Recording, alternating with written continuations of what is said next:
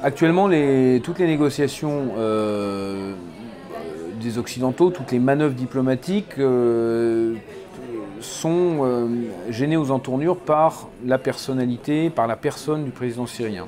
C'est-à-dire qu'on met assez, avec beaucoup de retard, on a compris qu'il ne quitterait pas le pouvoir, que l'État syrien personne n'avait intérêt à ce qu'il s'effondre parce que nous n'avons pas de plan B et que personne n'a intérêt à voir Daesh ou l'État islamique plutôt euh, installé à Damas. Euh, maintenant, les négociations du coup tournent autour de la personne d'Assad. Et on voit d'ailleurs la France est en pointe une fois de plus sur ce dossier-là, euh, une tentative de criminaliser en quelque sorte la personne d'Assad.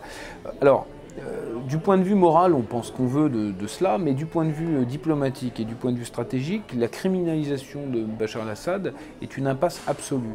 Il faudrait d'ailleurs euh, juste rappeler à ceux qui, tiennent ce dossier comme de la criminalisation des crimes de guerre, des crimes contre l'humanité commis par le, régime syrien, il faudrait leur rappeler que de toute façon les États-Unis ne suivront pas sur ce dossier-là, puisque le l'étape suivante serait de euh, faire euh, comparaître Bachar al-Assad devant une cour pénale, la Cour pénale internationale.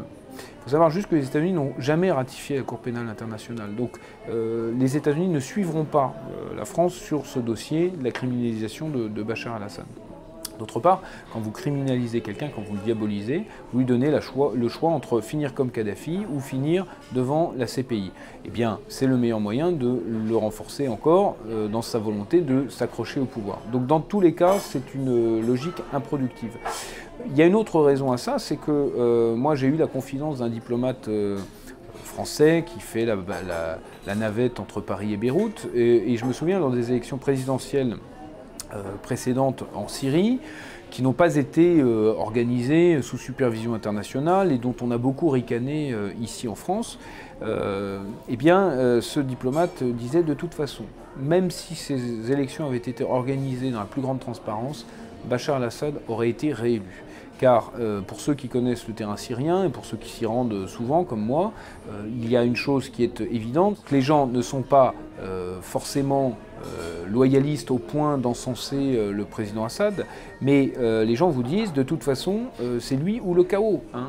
c'est pas sa personne qui compte, mais c'est en tant qu'il est la clé de voûte d'institutions solides qui ont fait leur preuve depuis cinq ans euh, de guerre civile et que euh, personne ne veut euh, une chute, un effondrement politico-militaire de, cet État. Donc, sans compter qu'effectivement, bon, Bachar al-Assad est une personne assez accessible, ça n'est pas tout à fait la figure de son père ou la figure d'autres présidents qu'a connu le monde arabe comme Saddam Hussein.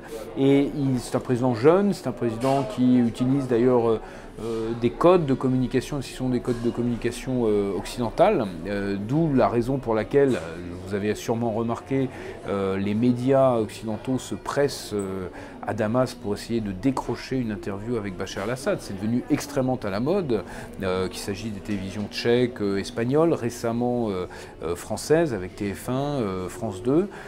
donc cette focalisation sur la personne d'Assad, de Bachar al-Assad euh, est totalement contre-productive, mais en plus euh, est un déni de réalité.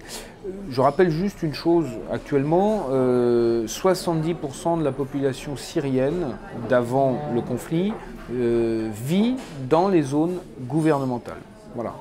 Parmi elles, il y a une majorité de sunnites. Une fois qu'on a dit ça, peut-être qu'on comprend un peu mieux la situation. Peut-être qu'on se dit que finalement, euh, euh, ce pouvoir que nous, nous rejetons, que nous diabolisons, ce n'est peut-être pas tout à fait le même son de cloche en Syrie. Et peut-être qu'il faudrait en, tenir compte, mais euh, il y a une telle arrogance occidentale qui consiste à dire euh, nous allons changer les équipes. Euh, ça, c'est Alain Juppé qui a déclaré ça il y a deux mois. Il dit bon, la personne d'Assad n'est pas prioritaire, mais on verra plus tard à changer les équipes. Mais quelle arrogance de la part de, l'Occident, de l'Europe. c'est à la France de changer les équipes d'un pays souverain. c'est quelque chose, là aussi, qui, à mon avis, d'abord est, est, totalement dépassé. Ça, c'était le discours que tenait euh, l'Occident, l'OTAN et les, États-Unis dans les années 90. Euh, je crois que ça fait partie aussi des dégâts collatéraux euh, du conflit syrien. L'Occident a beaucoup perdu en crédibilité. la crédibilité des valeurs universalistes de la démocratie est tout à fait atteinte suite à ce genre de déclaration, bien entendu. Bon, d'autre part, à partir du moment où on considère que Bachar al-Assad est la clé de voûte d'un système dont on a intérêt à ce qu'il se maintienne, et eh bien, et dont même on risque d'avoir besoin pour une coopération sécuritaire, le terrorisme et euh, pour une coopération militaire au sol pour venir à bout de euh, l'État islamique et des autres groupes rebelles. Eh bien, on ne peut pas euh, dissocier les deux, comme l'a fait Laurent Fabius récemment. On ne peut pas dire d'un côté, on, on s'appuiera peut-être sur des éléments de l'armée syrienne, mais sans Bachar el-Assad. c'est vraiment méconnaître les réalités du Moyen-Orient que de vouloir distinguer les deux.